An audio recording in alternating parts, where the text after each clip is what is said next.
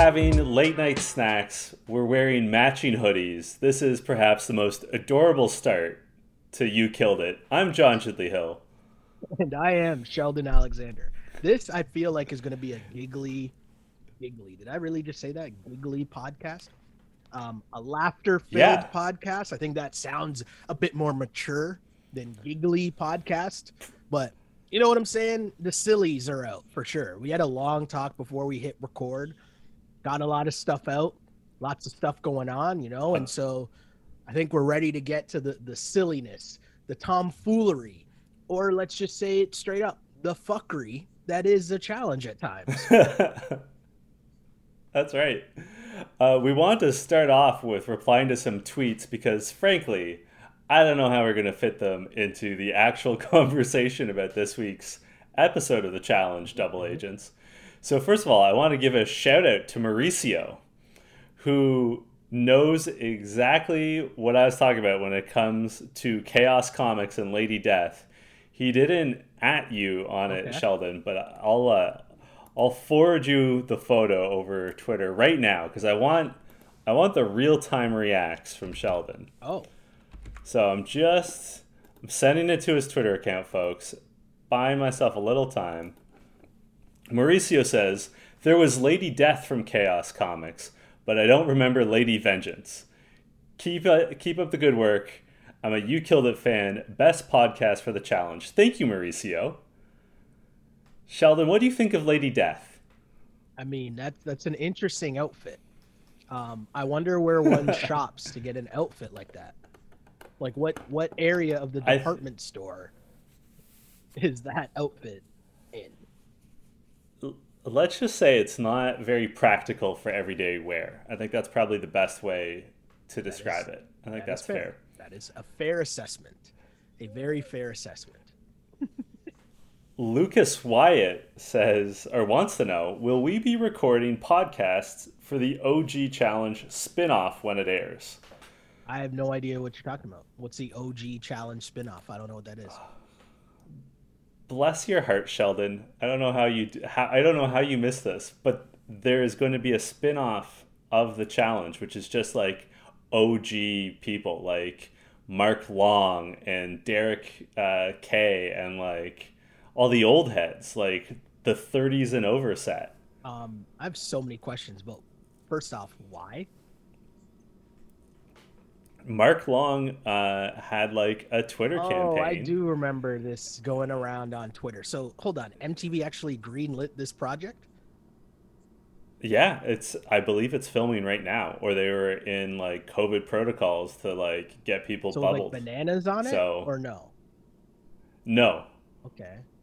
no, I saw a like potential cast list, and it's like, yeah, it's from like it's got like, I can't remember. It's certainly Mark Long and Derek. I feel like maybe Brad. I could look it up, but I don't want to. um, but it's like that vintage, you know. Like no one. I would say it's generally going to be people, cast members that are pre-cutthroat, sort of Okay. as a okay. timeline. So I gotta say, my one, the what I would like to see is people who were on the challenge that went on to greater fame. So like Theo Von, Christina P, The Miz, Karamo, like get those Interesting, four Interesting. because they all went on to bigger things, and you know, see how they do, see if they can hang.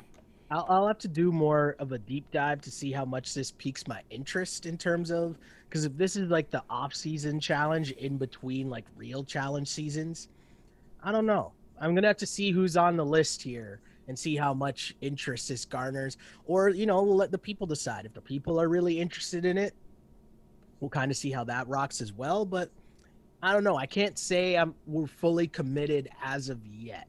Depends on when it airs. Depends on what's going on. Depends on who's on the show. And 'cause if you're telling me it's gonna be like the bootleg champs versus stars, but just with old heads, like I don't think I want to watch that.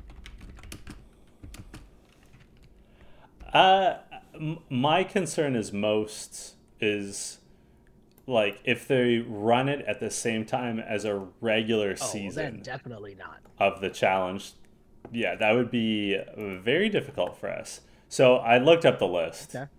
Would you like to hear it? We're here. Uh, so, according to Vevmo, spoilers. Um, n- I- according to this, they left on January 22nd. The working name is We Want OGs. Okay. Uh, this says no one is 100% confirmed until the cameras are rolling on location. People can get dropped, decline, and or become alternates, but they say the girls are Anissa, Arissa Hill from Las Vegas 2002, uh, Katie Doyle, Kellyanne, Ruthie, Trishelle, Ace from the Real World Paris, so that's CT season, Brad, Derek, Eric Big Easy, Mark Long, Nehemiah, Cyrus, uh, Yes Duffy from Road Rules Semester at Sea, and then some like some that are up in the air. I mean, these are long lists, so I'm skeptical. But Beth, Casey, Coral, Gisela Delgado from Road Rules The Quest. I'm not familiar. Uh, John A. Uh, Kendal Sheppard, Siobhan Torres, Sophia. I don't really know her. Svetlana, Tina, Tori. So potentially Brad and Tori on the same season. Uh, Veronica, and potential guys. Uh, Abram, Adam Larson from Road Rules The Quest. I was not a big Road Rules Neither was guy. So, uh, Alton, Blair, again from Road Rules The Quest, CJ, Kohada, CT, uh, Danny, uh, sorry, Danny Jamieson, who's from Real World Austin, and then Danny Roberts, who's from Real World New Orleans, Durrell, Dunbar, Eric Nies from the Real World New York That's a lot 1992, of people. the original season. Yeah. Isaac, Johnny Bananas, John Brennan from Real World Los Angeles, Karamo, Landon, who we have not seen since Fresh Meat 2, my favorite season, MJ, uh, Ryan from uh, the Challenge Fresh Meat, uh, Steven, Stephen Hill, who was on Real World Las Vegas 2002, Timmy, and Wes. Okay. I mean, I mean that that list has to be dwindled just a bit, but there's a lot of names there. There's yeah, a lot of that can't be the real there. list. Um, yeah, I mean, again, we'll see. Depends on timing. Depends on setup. Like, is this a real challenge season in terms of them like going somewhere, or is it just like you know, we're posted up in a hotel to do challenges in a gym or whatever? You know what I mean?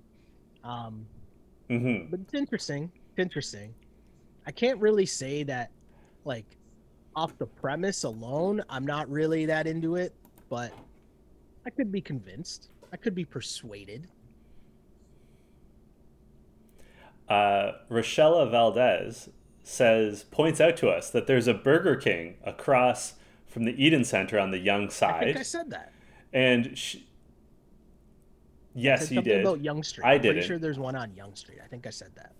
Yonge, like downtown. and she she also said that if she won Whoppers for life, she'd go and give them to the homeless because she is a better person than either That's of us. great, great, great idea. Way better than anything you and I said last Yeah. week. So hats off. And then finally, this past weekend, I watched Bad Boys 2 for the first time ever. And I tweeted that I was watching it for the first time ever. And I was excited to find out why that movie had to be two and a half hours long. Okay.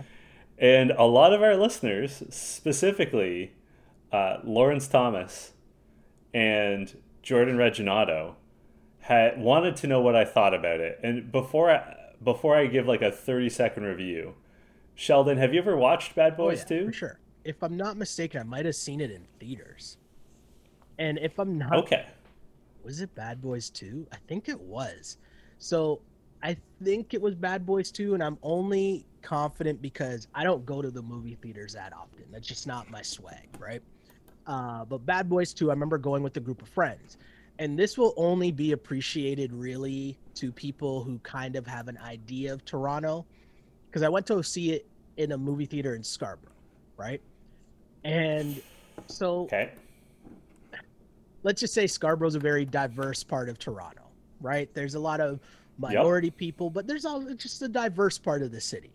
So we go to the movie theater to watch it, and if I'm not mistaken, the preview for the movie, the preview of uh, Bad Boys, was for I have no idea what this movie was called, but it stars Idris Elba, and Idris Elba is uh, he's like a, working in an office, and then his uh, secretary is what's her name? I want to say Ali Larter.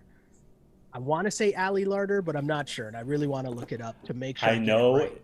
I know So- what movie you're talking about No, for sure. So the thing is, they're flirting. So picture us, we're in this movie theater, and I say where it is in Scarborough because it tells you like what most of the audience is. Let's say in this in this crowd watching movie.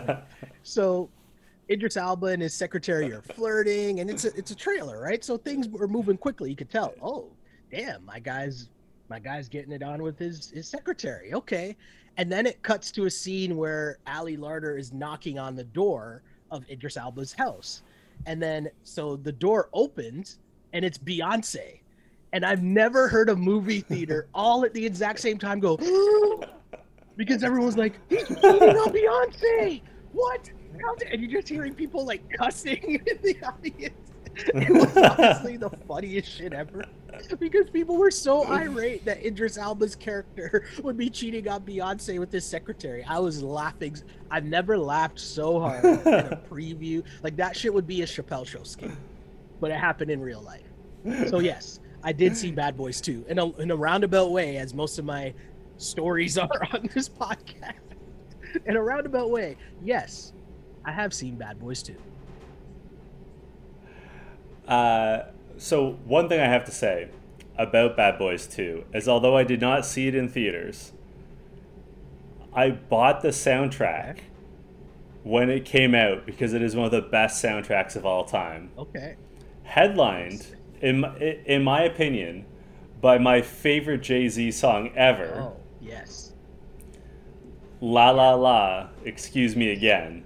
great. Which, for those of you who want to do like a deep dive, I'm pretty sure it's the first appearance of Kanye West in a music video.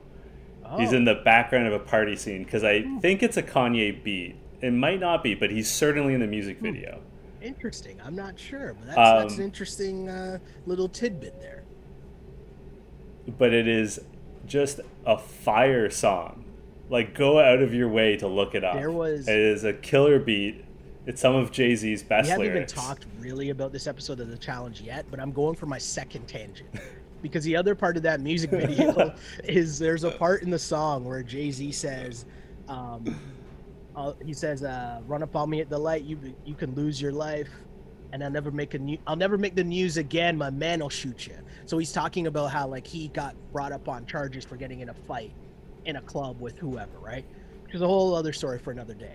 But in the video, he says, "I'll never make the news again. My man will shoot you." And Beanie Sigel, like in the music video, pops in, like pushes Jay Z out of the way and points to himself, saying, "I'ma shoot you," which is just like in terms of filmmaking and content creation, just an incredible moment, right?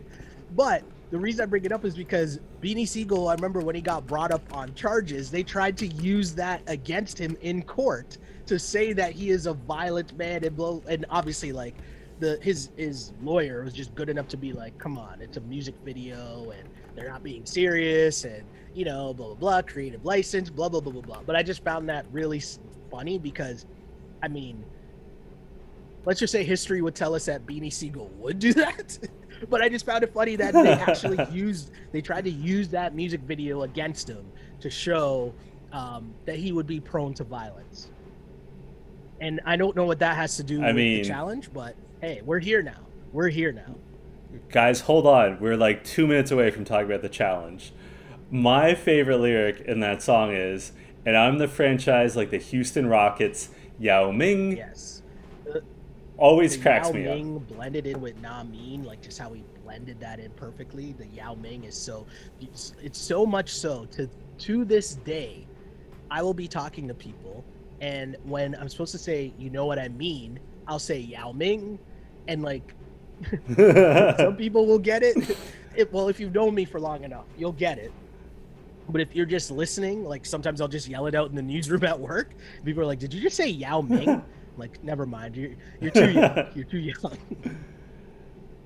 that soundtrack also featured the first, the debut single from the band, from Making the Band 2, with all due respect to the challenge, the greatest reality TV show of all time. It is pretty good. It is really good. I can't I can't deny that. Uh, as as for the movie itself, it did not have to be two and a half hours long. It could have easily been maybe forty five minutes. There was a, there was a lot of filler in that movie. There were some admittedly great car chase scenes. Yeah. There there was some great scenes like when Will Smith and Martin Lawrence, Mike and Marcus, excuse me, in character, yeah. uh, infiltrated the Ku Klux Klan rally as part of a drug bust. That was great.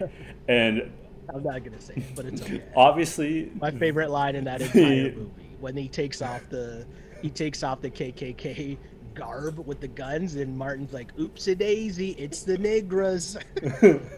that might be my But- favorite line from that whole movie because it's so good. Oh, the very best scene, and listeners, I beg of you, just Google Bad Boys 2 Reggie. Because there's a scene where Marcus's daughter, who's 15, is going on her first ever date with a young man named Reggie. And Marcus and Mike decide to give him the gears. And it is hilarious. And by far the best scene in the movie. Yeah. Like, far and away yeah. dare I say, the best scene in the franchise. No, I, It's it is, fantastic. It is quite good.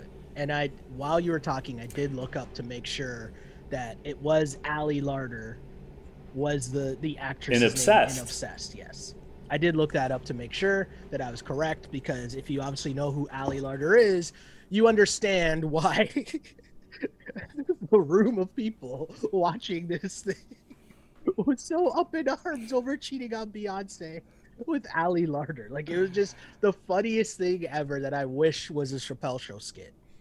Because you couldn't even write that. You couldn't write it. The gasp. And then, But yeah. and then life imitated art. But we don't have to get into all of that. What we should get into, 18 minutes into this podcast, this has to be a distracted record for someone us, Sheldon. listening right now that's just like, wait, am I listening to the right podcast right now? And there's gonna be other people listening that are like, actually, I think this is great when you guys are just talking about nonsense. So hey, let us know which side of the fence y'all are on, if we should just shut up and get to it every week or not. Either way, we're gonna do whatever we want to do anyways. But it'd be funny to hear the feedback. What's funny is last week's episode was our briefest episode in some time because a little behind the scenes, you were at Correct. work, so we had to like we had to bang that out on your Yeah. lunch break. Um, and tonight we're definitely just goofing around. Um, do you know who else was goofing Hey. around though? Casey, Fessy, and Josh are very impressed with themselves now that three of the four members of the Big Brother Alliance have golden skulls. Yeah, I mean, they're feeling themselves. They're feeling good. And I guess they should be, right? They're in a very good position. They've been laying low for a while, right? Ever since the very beginning when Fessy threw in Nelson. Ever since then, he's been laying low. Casey is always laying low. And Josh is Josh. So, I mean, the fact that they were able to just get him a skull, cool. But I got a lot to say about Josh towards the end of this. So we'll we'll get there Yeah. they you come me in both. feeling themselves, which is cool. Um, Amber, M, and Corey are definitely the cursed team, and we kind of knew that. But where this episode really starts, I thought, was CT and Devin talking game about how they want to put Josh into the elimination so someone else can get his skull. And I thought I found that interesting because they were talking about it from the guy's perspective, but then quickly it shifts to everyone realizing this is probably a female elimination. Right? But what did you make of mm-hmm. just that whole first scene where you're getting CT and Devin kind of laying out their plans going forward? I was surprised that Devin was so upfront about helping out CT. Okay. I know Devin and CT are friends. I mean, as a viewer, I'm rooting for CT. Mm-hmm. But to me, if you're Devin, the move is when it's a guy's elimination, if you can make it happen, you put Josh in against Fessy. Yeah. Like, to me, that's the slam dunk mm-hmm. move, right? Like, because then you're guaranteed to take someone out from Big Brother you're guaranteed that Josh is going to have an emotional meltdown. Yeah.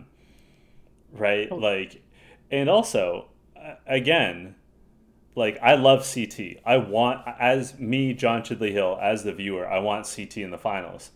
As Devin, I would not want to see CT in the finals. Like as much as they're friends, as much as they like each other, CT is arguably the most complete of the male players. Yeah. He's certainly one of the most experienced you do not want him in a final. He can eat anything. He has stamina. He is motivated. He is bigger and stronger and faster than so, Devin.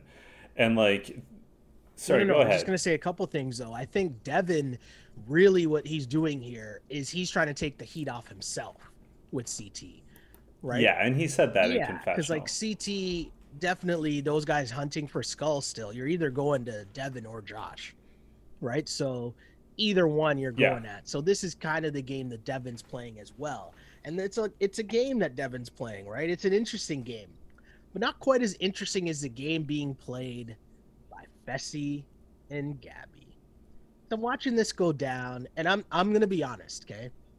I'm not normally this upfront. Normally I'll I'll put in some sneak comments, you know, shout out to Haley, shout out to Amber B. shout out to Haley. I mean? All that stuff there were times during this season of the challenge where like Gabby would be talking and I like don't even know what she's saying because I'm just like I have to catch myself. So I get where Fessy is coming from in this in this mode. But the other part that makes it and don't worry, there's a there's a better compliment coming here than like she's just dope looking. The part that makes it even better to me is I like how she played this game with Fessy. Right? I like how she was playing the long game with Fessy and not just like, you know, making him work for it.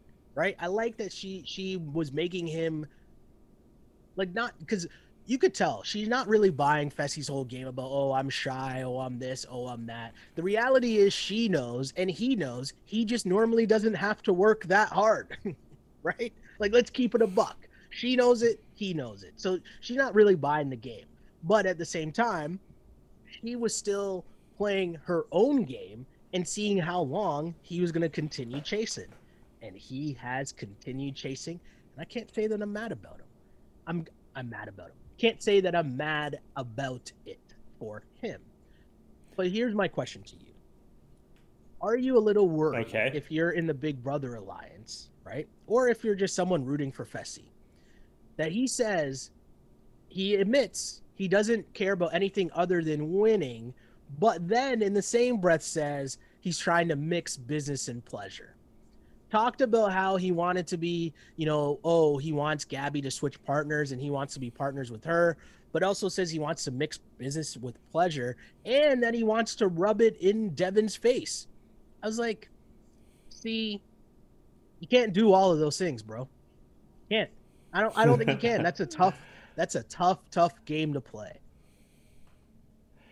I think that if you are a member of the Big Brother Alliance, if you're a fan of the Big Brother Alliance, if you're a fan of Fessy, you know in your heart of hearts that the Big Brother Alliance isn't all about winning. if they were all about winning, they would not have Josh on their team. That's fair. And it's not like Fessy has played the most even keeled game either. So like I don't think any of this is surprising. I am, I have to say, very sick of hearing Fessy running that. I'm shy. People think Oh, I'm, I'm cocky, really shy. People I'm not think really I'm- cocky. I'm just shy. I mean, I already deconstructed this a, a few weeks ago when he was trying to run this game on Corey. but like, come on, man. And like, listen, you're right. Gabby is a very attractive young woman. And you know what? Fessy is a very handsome young man. I understand why they're attracted to each other. What I don't understand is when Gabby says that talent and ability is sexy. If that's the case, why is she interested in Fessy? Because he's neither talented nor able. What he is, is he is big, and I will say he is handsome. But he's not out there crushing it on puzzles. You know, he's not exactly a rocket scientist. He is not, you know, a concert violinist. He is he is a big sort of dumb dude. He is the second stupidest guy in his alliance. like he's not he's not that impressive a human being in terms of talent and ability. So the part that that's interesting to me, right, is, and I'll bring this up a little later, but I'm very much jaded by Fessy's game potential because of his appearance on Big Brother. And I bring this up all the time, just like I bring up Josh, just to give people who are fans of the challenge who might not be familiar with their work on Big Brother. Can't say this enough. Fessy might have been the worst Big Brother player in the history of the game. And I know that sounds like a stretch. But when I tell you that he kept winning the daily challenges, meaning he or someone in his alliance kept winning the daily challenges, right? Meaning you have the power in the house. And yet every single week, someone from his own alliance kept getting sent home, meaning you didn't have the votes, but you thought that you had the votes, and you couldn't figure out who was lying to you each and every single week, even though it was so obvious for everyone else to see, until one by one, people from his own alliance kept getting picked off, even though he was in power and their side of the alliance was in power. And this isn't just me you know, hating on Fessy or hating on his alliance because in one of the most real scenes, him and his then girlfriend Haley, shout out to Haley, are lying in bed when they realize that one of them is going home that week, and they're like, "We're really bad at this game, aren't we?" they're like, "How did we not know? Like, how can we not figure out who's who's sending ourselves home? Like, how can we keep losing people when we're in power? Like, we we must really be bad at this game." And it's like, yes, yes, you are. So I bring that up, and that's why I'm always coming at Fessy from a different angle because I'm coming at it from that context. He's a horrible gameplay player, right? And so again, throwing in Nelson super early, there's no need to do that, right? Absolutely none. So the other part of it is we'll we'll see it later when they're talking about numbers. And Fessy's like, "Oh, we got the numbers. We got numbers in our Big Brother alliance. We got numbers outside our alliance." And I'm like, "Where have I heard him say that before? like that sounds very familiar before. like I've heard Fessy say that. So I don't really know if that's true. Like it could be true, but I can't trust that for being true. So yeah, I'm interested to see how this this Fessy um Gabby thing plays out, but I'll be honest, I thought that it would have played out differently in this episode alone, and it really didn't. Yeah, yeah, that's a fair point. I was I was a little surprised with that twist. Uh, I was gonna say this though, something that we did see play out, and I really don't want to talk about it a lot because I don't understand it. But the Nam and Lolo thing, oh, I want to talk about this a lot. really, I am so, confused by it. I'm I, so I don't understand what they're even arguing about. Like it seems so stupid. And and they're arguing back and forth about them not being on the same page. And Lolo wants a volunteer to go in. Nam doesn't want to go in. I don't even I don't get why this is such an argument. I don't get why like is this just as simple as, you know, it's a little kid crush that they have on each other and they don't know how to act around each other, so they just diss each other. Like I don't I really don't understand what was going on and why they were so mad and arguing with each other. I don't get it.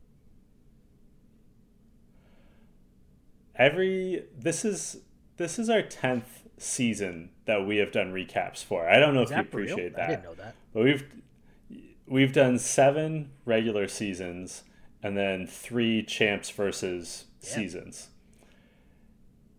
And every season, there's a certain point where I just become annoyed with everyone. And I think it's partly because they've been so isolated for so long that they're just making like progressively stupider decisions and they make less and less sense and some of them start to come apart at the seams mentally from the isolation which hey i think after nearly a year of this pandemic i think i think we all have some sympathy for. This is the episode of double agents where i turn the corner and i start to get annoyed with everyone. And it really starts with this scene with nam and lolo. I mean you said it I don't even know what they're arguing about. And like they have another argument later on in the episode that we can just like combine the two for our discussion right now. I don't know what Lolo's upset about. She keeps saying that there's no communication between them, that there's miscommunication. She says in this first argument or this first discussion, it's always what Nam wants. My guy almost won the daily competition for her twice right? Like almost single handedly. There was the one where it came down to him and Jay holding uh, their partners over the edge after like pulling that rope, and he was right in there. And then last week, or yeah, last week, excuse me, two weeks ago, when uh, he got mauled by CT, but he did like he's holding up his end of the bargain, and like, okay, he's like a quieter dude, but that's not that bad. Like it's amazing to see the lack of awareness of Lolo, and I put down in my notes when they were arguing later on in the episode, like, oh yeah, this is the Lolo bullshit that we had when she was on Champs versus Stars. Like this is who she is. Right? And like again, in the second argument that they have, she talks about how she, you know, she always has a coach to mediate when there's team problems. Sheldon, you and I have played on a lot of sports teams. How often did the coach have to mediate problems between players on the teams that you've been on? I mean, not often. But like here here's the thing I don't get. What are the problems that need to be mediated here? She can't even say what they are. None of it makes sense to me. It was annoying. I just I want her to leave our quiet German king alone. He just wants to wear his tight white t-shirt and suspenders like he's an extra on Sprockets.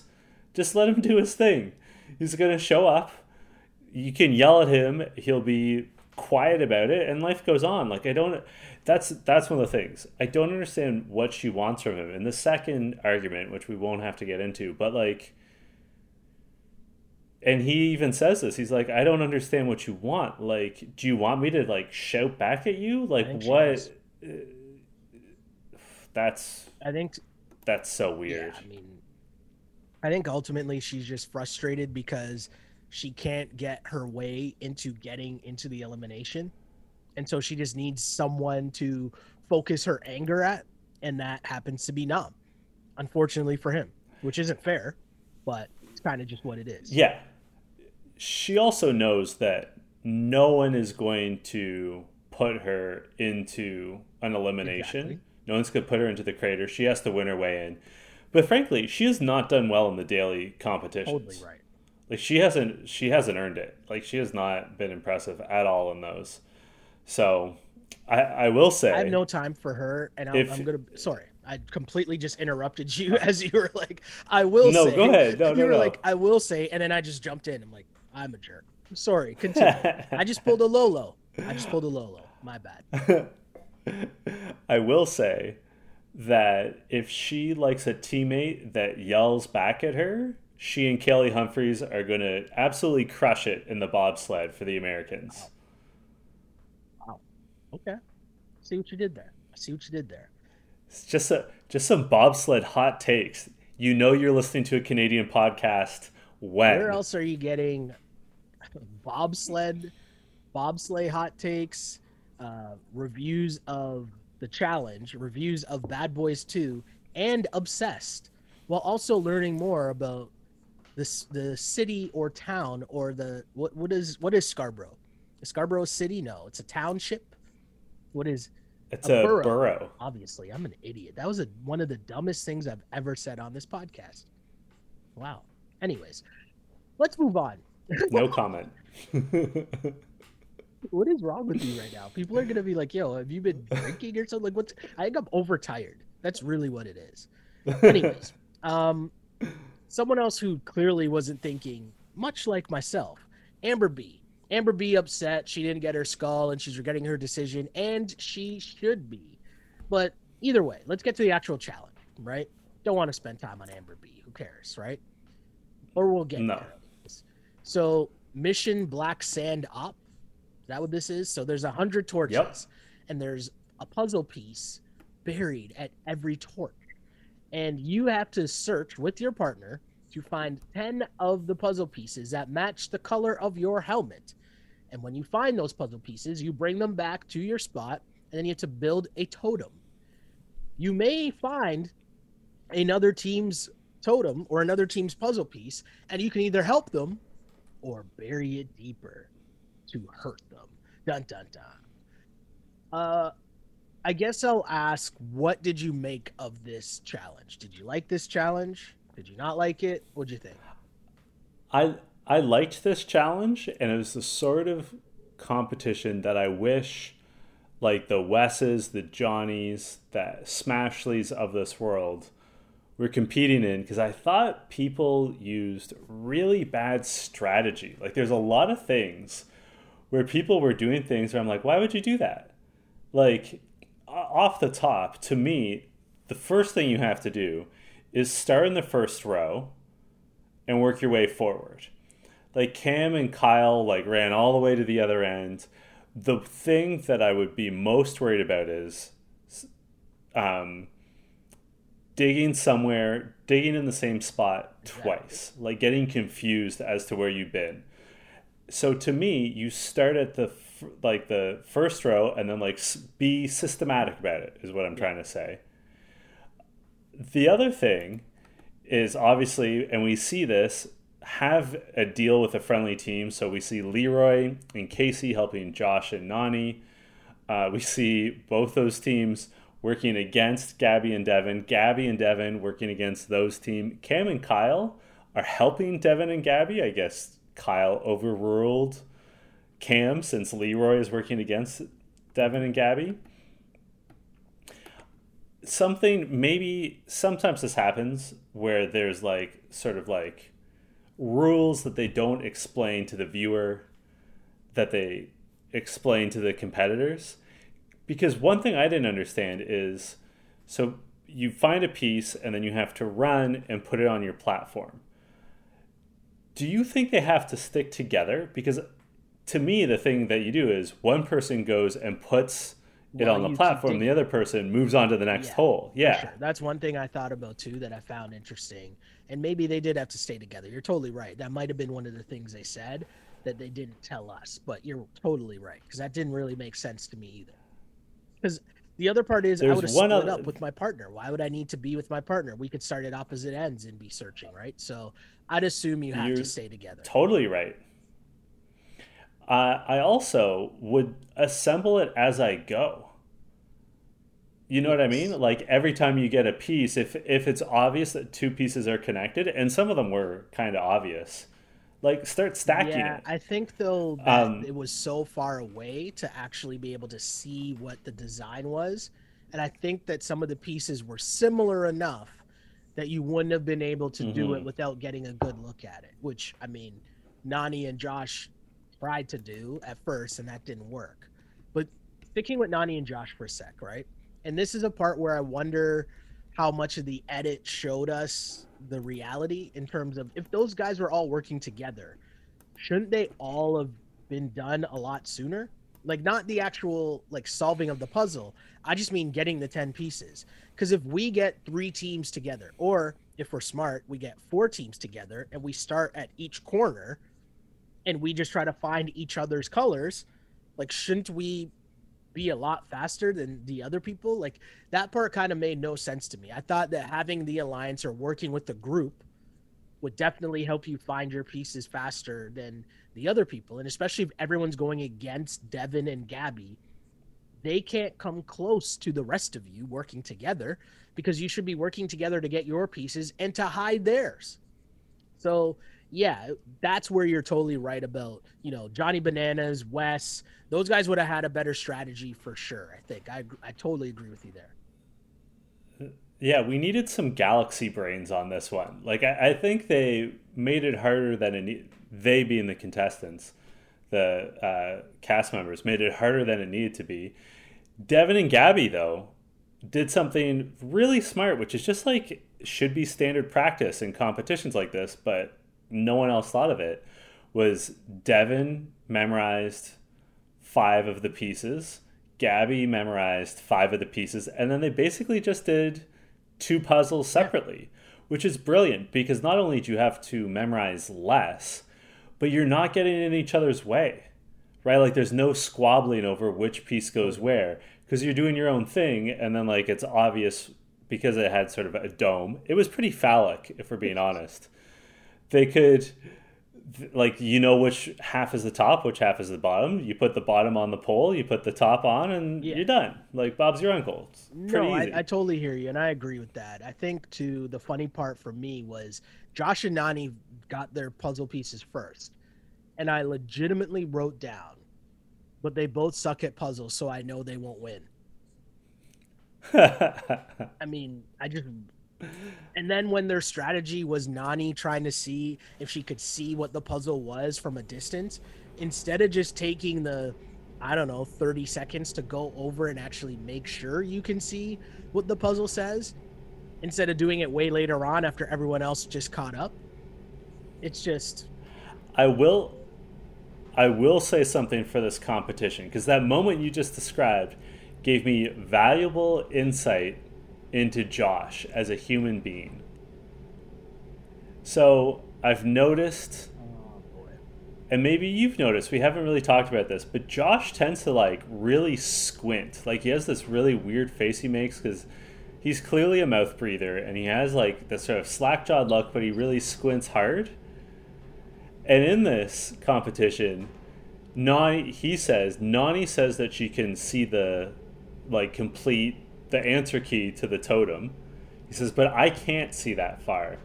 And it made me realize my guy isn't squinting because he's mean mugging all the time. It's because he can't see. He needs glasses. Josh needs glasses. That's the news.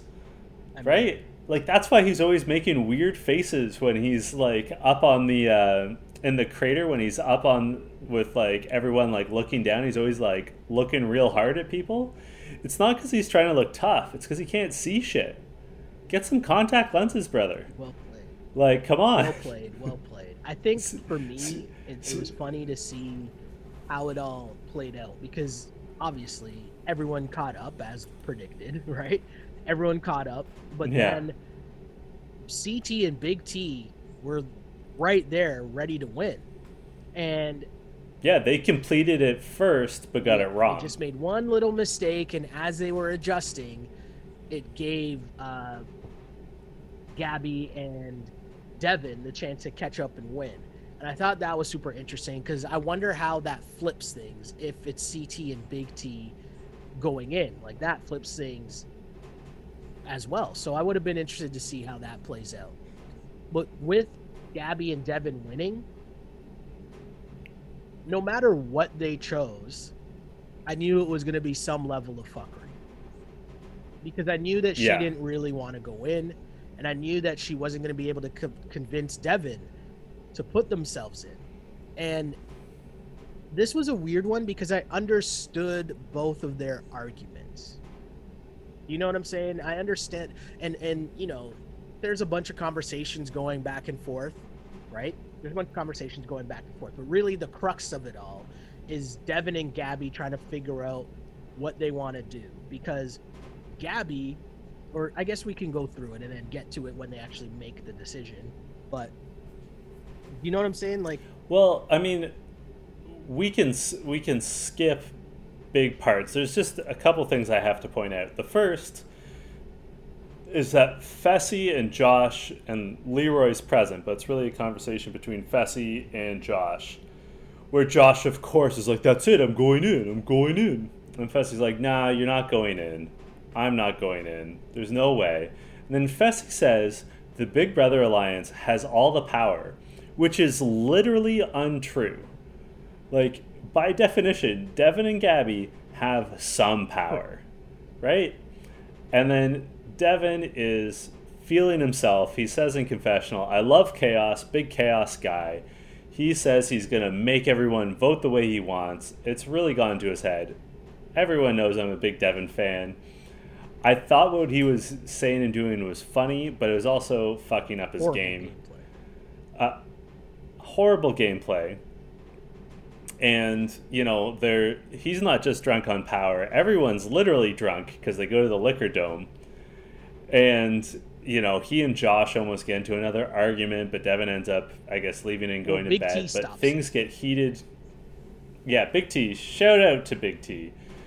Uh, gabby gets really heated with devin saying that she wants to go in. She believes it's a woman's elimination but he won't listen. It's the devin show. Um, one thing I have to point out though, just because like the lack of, as I said, I'm at the point of the season where everyone's annoying me.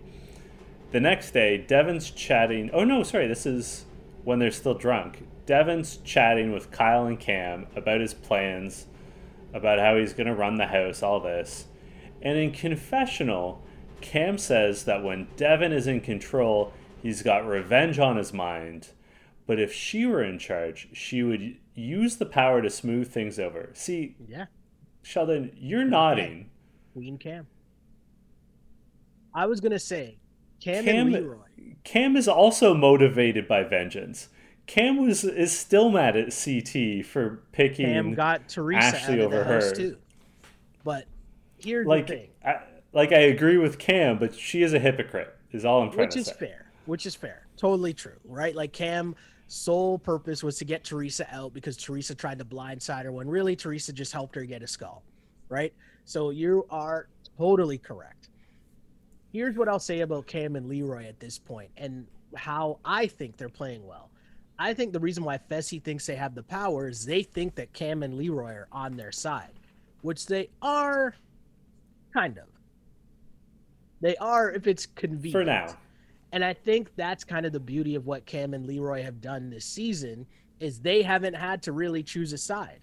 When in reality, if you look at how the house breaks down and who the strongest people are, even though Leroy is paired with Kaycee, which was a smart move to have because if you think about it, right? Leroy being paired with Kaycee and then Kam being paired with Kyle, that's basically covering off three sides of the house. So yeah. that gameplay right there has made them not have a target on their back. There's always been someone, for the most part, who has a bigger target on their back. They went in and got their skulls already. And now they're sort of just sitting back and picking off Teresa was picking off a strong player that Kam wouldn't have to go against in the elimination. And if you think about from the guy's perspective, on the guy's side, nobody's going to try to take a skull from Leroy at this point. And they're keeping out CT. They're keeping out Nam. Like Kam and Leroy are in a pretty good spot right now when I look at how this game's played. But to your point, you are correct. She is a hypocrite for saying that about Devin. But I want to point out something here too, because Devin and Gabby, right? Gabby is fired up. She's coming at Devin hard. And I appreciate it too. Calling him out, calling him on his bullshit that like he's just running the Devin show. And again, I can understand both of their arguments. Gabby should want to go down. Of course, she should want to go down and get her skull because there's only two skulls left. So she should have a say in what's going on. But on the flip side, if the roles were reversed, obviously Devin doesn't want to go in. Why would you want to risk having to go in and take part in another elimination when you don't have to? So obviously, I get the arguments from both sides. My issue here, though, is Devin's argument, the way that he was going about his argument was just way wrong. So I was on Team Gabby in this argument just because the way that Devin was going about it, he wasn't even citing gameplay. If he just cited the gameplay of, you know, that's a lot to ask of me to risk having to go in again just because of uh maybe you could get your skull. Yeah. Well, one thing that they failed to do, both of them failed to do, was that they just what they should have just done was come up with solutions given any possible scenario. Like, okay, we get to the crater and it looks like it's going to be a women's elimination. Okay, we'll go down so Gabby can get her skull. Looks like a men's elimination. Who are we putting in? That's all you do, right? Like you just you just have two game plans, a unified front, so, and also we're at the point in the season and like I was thinking this, I promise you I was thinking this before it happened. I said to myself, it's obvious when it's going to be a women's elimination or a men's elimination. If it's a competition we've seen before this season then it's just the opposite gender of what did it previously. Like the very first elimination we saw this season was that like hanging from the pole that was ashley yeah. versus uh, natalie why Natalie. am I blanking? Natalie, thank you. And then when they saw it again, it was a men's. It was Jay versus Leroy. So you just know, okay, if we're if it's something we've seen before, well then it's the opposite gender of what we did previously. That's how you know. For sure. But if we like not we're rocket not gonna science. like I mean, we don't really the deliberation was just weird. But let's let's be honest, yeah. right? Gabby didn't really want to go in because it was hall brawl anyway. No. So I think that was a bigger deal as opposed to, you know, going in if it's hall brawl, if it's a men's elimination or not, or women's elimination or not. Either way, she just didn't want to go in. And I think that was more so the decision as opposed to waiting to see what it was and would she feel confident in whatever the challenge was. No matter what it was, she just didn't want to go in at all. And then as we found out, when it was Hall Brawl, she definitely did not want that. So I kind of understand it. Their biggest issue was we saw that they have no control. Like Devin thought he was in control of everything when really he was in control of nothing because they didn't even come close to getting the House vote to go the way that they wanted it to go. And it ends up being Amber M and Cory being the House vote. And the deliberation was weird you know, Amber M and Cory were just talking about how they want to go in, and Amber M was all confident that she's ready to go in and she's ready to get her skull, which is all very weird.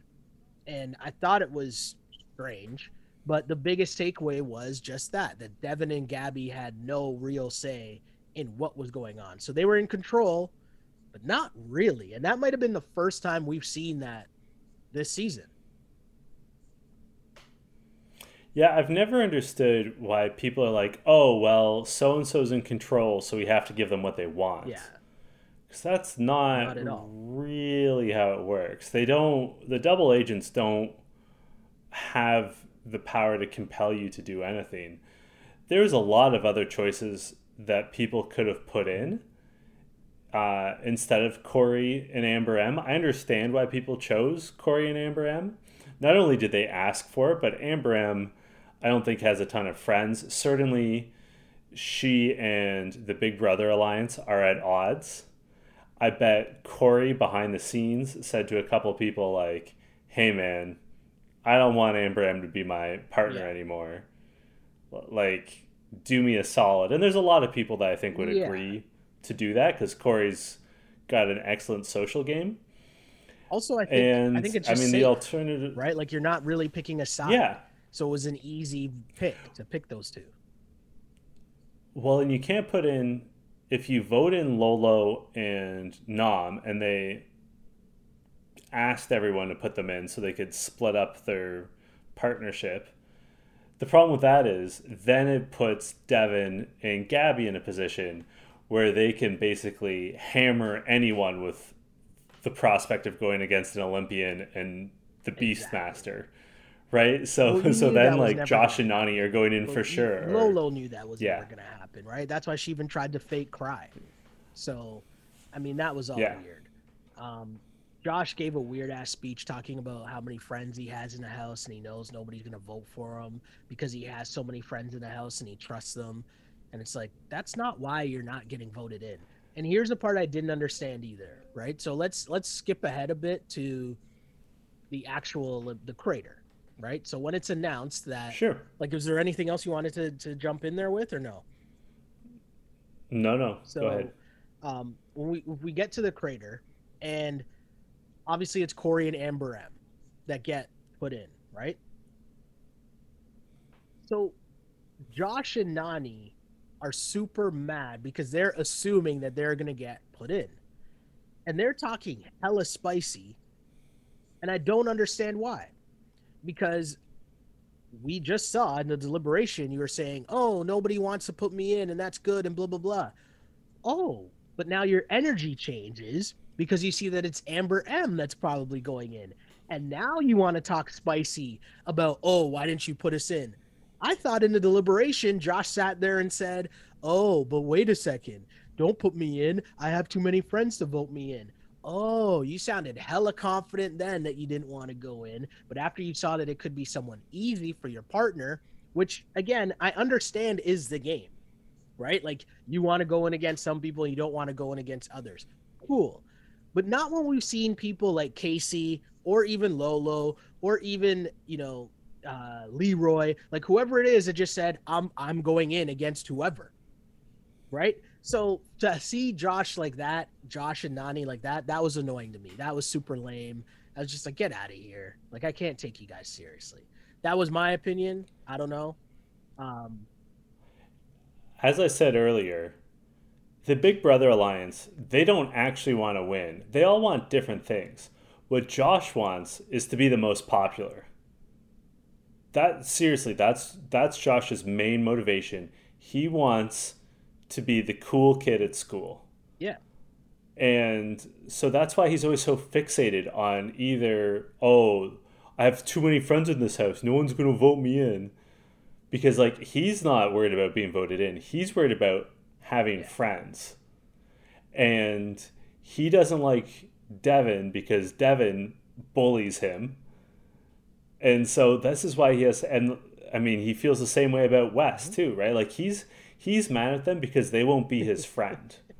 That's Yeah. a, honestly, No, that's what it boils totally down right. to. You're totally right. And Nany, he- he and Nany are very similar in that they both get themselves so worked up, and then if things don't go their way, they have a hard time changing gears or like going in a different direction. And Nany says for the first time ever, she was hyped up to go into an elimination. And then it didn't happen. And like neither of them know what to do with that energy that they build up when they like psych themselves up for something Well, here's like the this. thing. No, sorry. I- Go on. Go on. Well, I was going to ask you. Obviously, the best choice for Gabby would have been to put herself in, Yeah. right? What would have been the second best choice? Because I don't think putting in Amber B was the second best choice. Well, the problem is, right? Here here's a problem. I think she thought that her friend Amber M what would be her best chance of winning? Right? And if you look at the other options, you're not going to put her in against Big T. So it would be putting her in against the other Amber. So I do think that was probably her best option. I think the better choice is to put in Big T. And I'll tell you why. They probably would have gotten mad because they're friends, no? But remember, Devin had promised CT, if I win, I will put you in. So Devin can say, like, listen, man, there's frankly, there's only one other person in the house that Big T could beat in Hall Brawl, and that's Amber M. CT against Cory in Hall Brawl. CT, come on. Like, this is your event. Yeah. And that way you can say, at least you can save face and say to CT, CT, I did the best I could with the opportunity I was given. And also, if, regardless of who wins, either Big T or Amber M, Gabby can take them at a later time. Yeah, that's fair. Like if you're really set on not going That's in. fair. And you know, the point of Gabby not going in, I know she's gonna get crushed, and she was crushing herself for not going in, right? Like totally understand As- that. I totally do. But yeah. the one reason why I was okay with it was because she knows that she didn't want the smoke. If you listen to this podcast, one thing we say about Hall Brawl is you either want the contact or you don't. It's that simple. That's all it comes down to, Hall Brawl. And so if you know that you're not about that life, don't go in it. And you have the choice, don't go in. That to me is a smart move. Mhm. if you know that you would have went into that and looked like Amber M because you don't you've never hit anybody or like contact like run into somebody like that which isn't something that everybody has ever done in your life. Like unless you've played tackle football which not everybody has done where you played rugby which not everybody has done like that's not a normal thing to run full speed into another human being so if you're Gabby and you're like, I don't really want to go in hall brawl, I don't feel comfortable with that.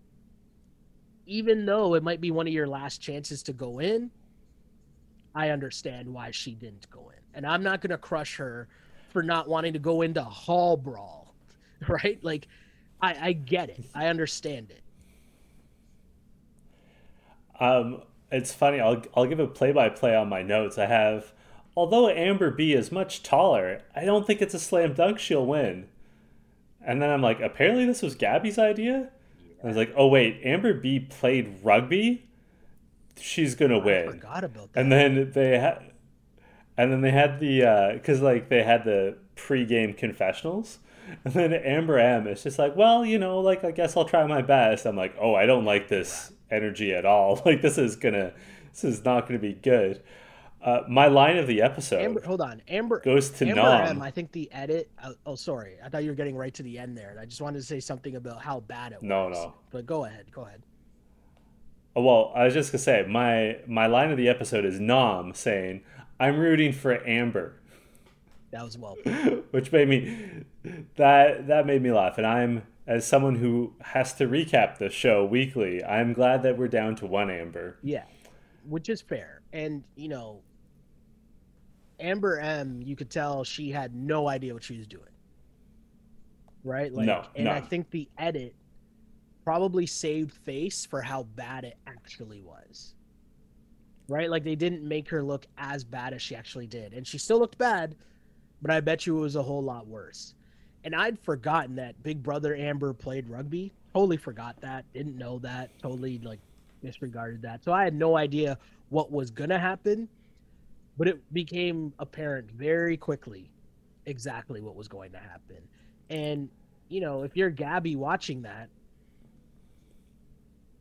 that makes the move even worse because, as Devin stated, this was her idea.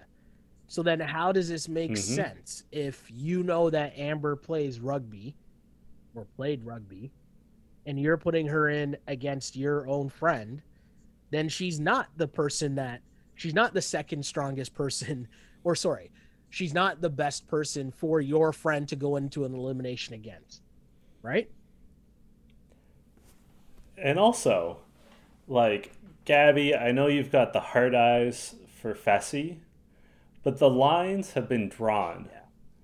the big brother alliance does not like your partner Mm-hmm. at all you just gave one of them a gold skull like on a silver platter So maybe that's what that's maybe what that was again that's why plan. s- Like that's the only thing that makes sense. maybe the only thing that makes sense. But- maybe the Big Brother alliance because of Fessy and because of Amber, who she just gave a, a thing to. She can try to smooth it over and be like, "Hey, I gave you guys this. Fessy, we know what role Fessy's gonna play in trying to save her too, right? Fessy's gonna be like, "Oh, I need a partner, and I want her to be my partner instead of Aneesa going into the final." Like we already know how that cookie's gonna crumble, so we Mhm. can see it how it's gonna play out. But again, should Gabby have gone in? Yes. But I understand why she didn't. Because if you don't want that smoke, you're going to get hurt. Because the other like serious part that they tell you whenever you start playing football or you start playing whatever contact sport, they tell you if you're not doing that at full speed, that's how you get hurt. Like if you're afraid to get hit, Yeah. or you're afraid like you stop before someone's about to hit you, like that's how you get hurt. And so, yeah, it wouldn't have been a good look for her to go in if she's not down with the contact. So, I get it. I totally get it. I have to say, as a viewer, I was really disappointed. Yeah. This was the second week in a row where we had a really like embarrassingly bad elimination. Agreed. I, I like how CT put it. I don't think this is what the challenge gods had in mind when they created Hall Brawl. Like it was bad TV. Agreed. Agreed. There's no other way to, to slice it up. That was horrible. That was actually horrible, horrible, horrible. The other thing is, right?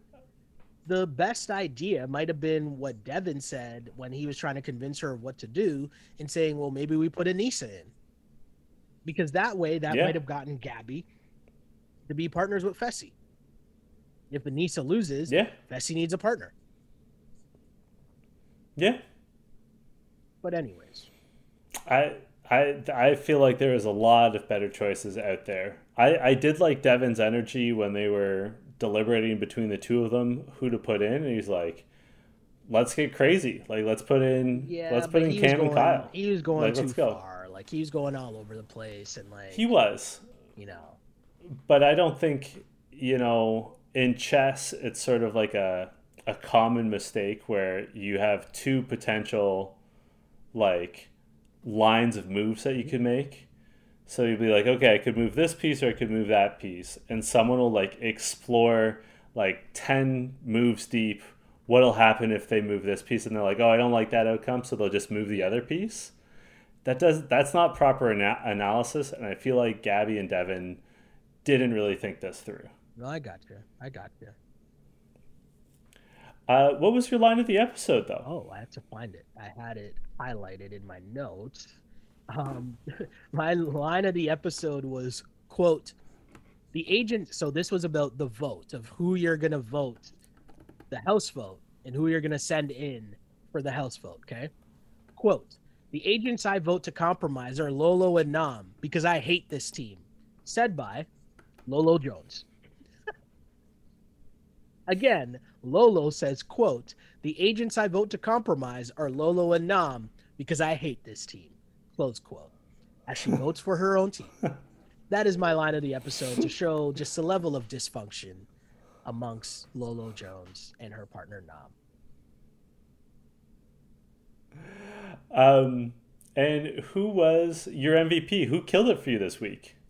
See, this was a weird. This one, this one is weird because if you look at how the challenge actually played out, right? Devin and Gabby win, but they don't actually do anything to help either of them, right? Devin just puts a way bigger target on his back, and Gabby doesn't get herself a skull. In fact, she gets her friend eliminated and gets her frenemy a skull. So they didn't really play the game that well. So, I mean, if I'm looking at it, do I give it to Amber then? Or I might say the LVP of the episode. I might go with an LVP of this episode and say that it is Devin. The power went to Devin's head.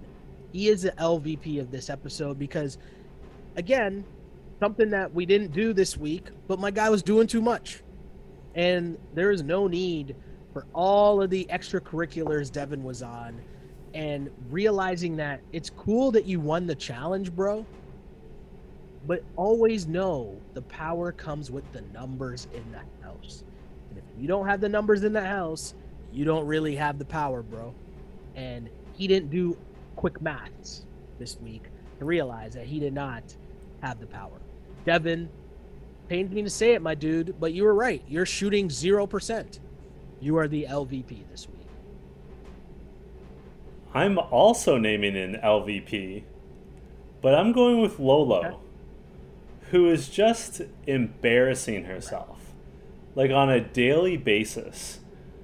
I don't know if she ever plans on coming back on the challenge, but I am shocked and yet not surprised at her absolute lack of mental toughness. I mean, no one understands what she's talking about. She is perpetually angry at Nam, who everyone in the house, everyone else in the house likes. Like, there's no one that's saying anything bad about Nam. He seems like a really great partner in that, like, there's other partners, like guys that just shout at their female partners that are misogynists, that are assholes, that are getting in trouble, right? Like, look at this episode. Would you rather have Nam as an episode as your partner or Devin? Like, I love Devin, but Nam's not getting you into trouble No, like Devin totally right. so Lolo, who on paper as an Olympian should have huge advantages, she is just crumbling under pressure that is all coming from within. It's not a good look at all. Like it, it's not a good look. And like reading the tea leaves of the like on the next episode of, it looks like she's gonna quit. I mean, again, who's to say? But it looks like she's quitting the next episode. Like, Yeah. come on, Lolo. Like this is you know pathetic. she's not to do it quietly, and she's to make it all about everyone's afraid of her, not even letting her play the game, and blah blah. And it's like, yeah, whatever. Leave then. Cool. And low key, like one of the things that I don't know has come across is she's one of the older people in the house. Right? Like she's in her early 30s. Most of them are in their 20s. Obviously, Darrell and CT and Wes uh, are not. Smashley is in her early 30s. But like most of them are, are mid tw- to late 20s, right? So she should, in theory, be more mature than these people, but she's not at all. No, I agree. So, Lolo, for me, you're the LVP. It's fair. Where can the good people find you on social Uh, you can find me on Twitter at Shell Alexander, on Instagram at Sheldon Alexander, on Twitch, On Blast Podcast, and also the YouTube, Sheldon Alexander. Like and subscribe in all those places. Find all the content that we're dishing out. Obviously, we still got a lot of basketball stuff out here. And you know what's interesting? Um, and I didn't mention this earlier, and I really should have.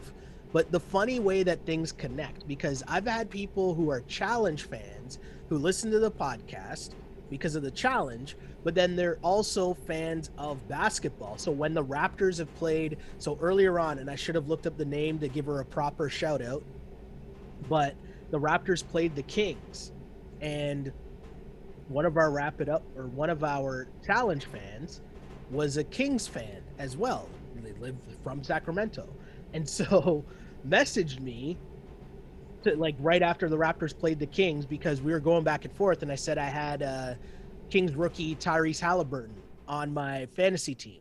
So we were talking about that, and I was just like, I love how the internet works sometimes. Like the internet for good, right? Like we know all the negative sides of the internet, we get it, and I understand it. Uh, Jessica, shouts to Jessica, but you know what I'm saying? Like we know the negative side of the internet and all that, but I find that really cool that someone who you know comes to us because of we both love the challenge and we talk about the challenge but then because of basketball in a completely random like raptors sacramento kings game. You know what i mean? Like that's a that's a corner of the internet right there that's only going to attach a few people kings basketball raptors basketball the challenge that is the internet in a nutshell and i love it i love it It, that's pretty great. That's pretty Yeah. cool. Um, you can find me on Twitter and Instagram at J Chidley Hill. Uh, I continue to write about things having to do with COVID 19 in Ontario. So if that's not your jam, I totally understand. I will not be offended if you need a break from that. But also, you know, sometimes I tweet about like 15 year old uh, action movies. So I was like, like, you never know what you're going to get. Like, That's fair. That's a fair question. 15 year old action There movies. Not 15 year old anything or else. maybe 15 year old rap, movies that too. came out 25 years ago. Like you should watch the original Bad Boys to bring this all full circle instead of Bad Boys 2. Bad Boys 1 will always be Well- a classic. You know what I watched last night? Friday, Ah. which I also had never watched. Oh. I'm really Hey. crossing some stuff off my list. these days. We got the time these days. I realized everyone was talking about it because of uh, Shooter McGavin on Twitter or whatever. I'm like, I've never seen Happy Gilmore. And everyone's like, what? You've never seen Happy Gilmore? I'm like, no, not really a golf guy. And Adam Sandler, nah. But I get it. No, I understand. Yes, it's one of those movies. Yeah, yeah, yeah. I get it. But yeah, It's it's also like a big thing in my life because friend of the podcast, Adam Jameson, my best friend, he looks like Shooter McGavin, so we sometimes call him Shooter. okay. So okay. We were we were chirping him all day during the 25th anniversary of Happy Gilmore. Shooter. fair enough. So And maybe so maybe I'll watch So that it's this weekend. topical. Maybe I'll watch it this weekend and report back. you should. If you do, let me know. Our- I will watch it at the same time. We can do a watch along Our together. movie list this week: Obsessed, Bad Boys One and Two, Happy Gilmore, and of course, The Challenge. Uh, and, Friday. Don't forget. Friday. Sorry, sorry, Christoph. Friday was Friday was excellent. I feel bad that we spoke so much about Bad Boys 2 when I could have been talking about Friday, which I loved every second of.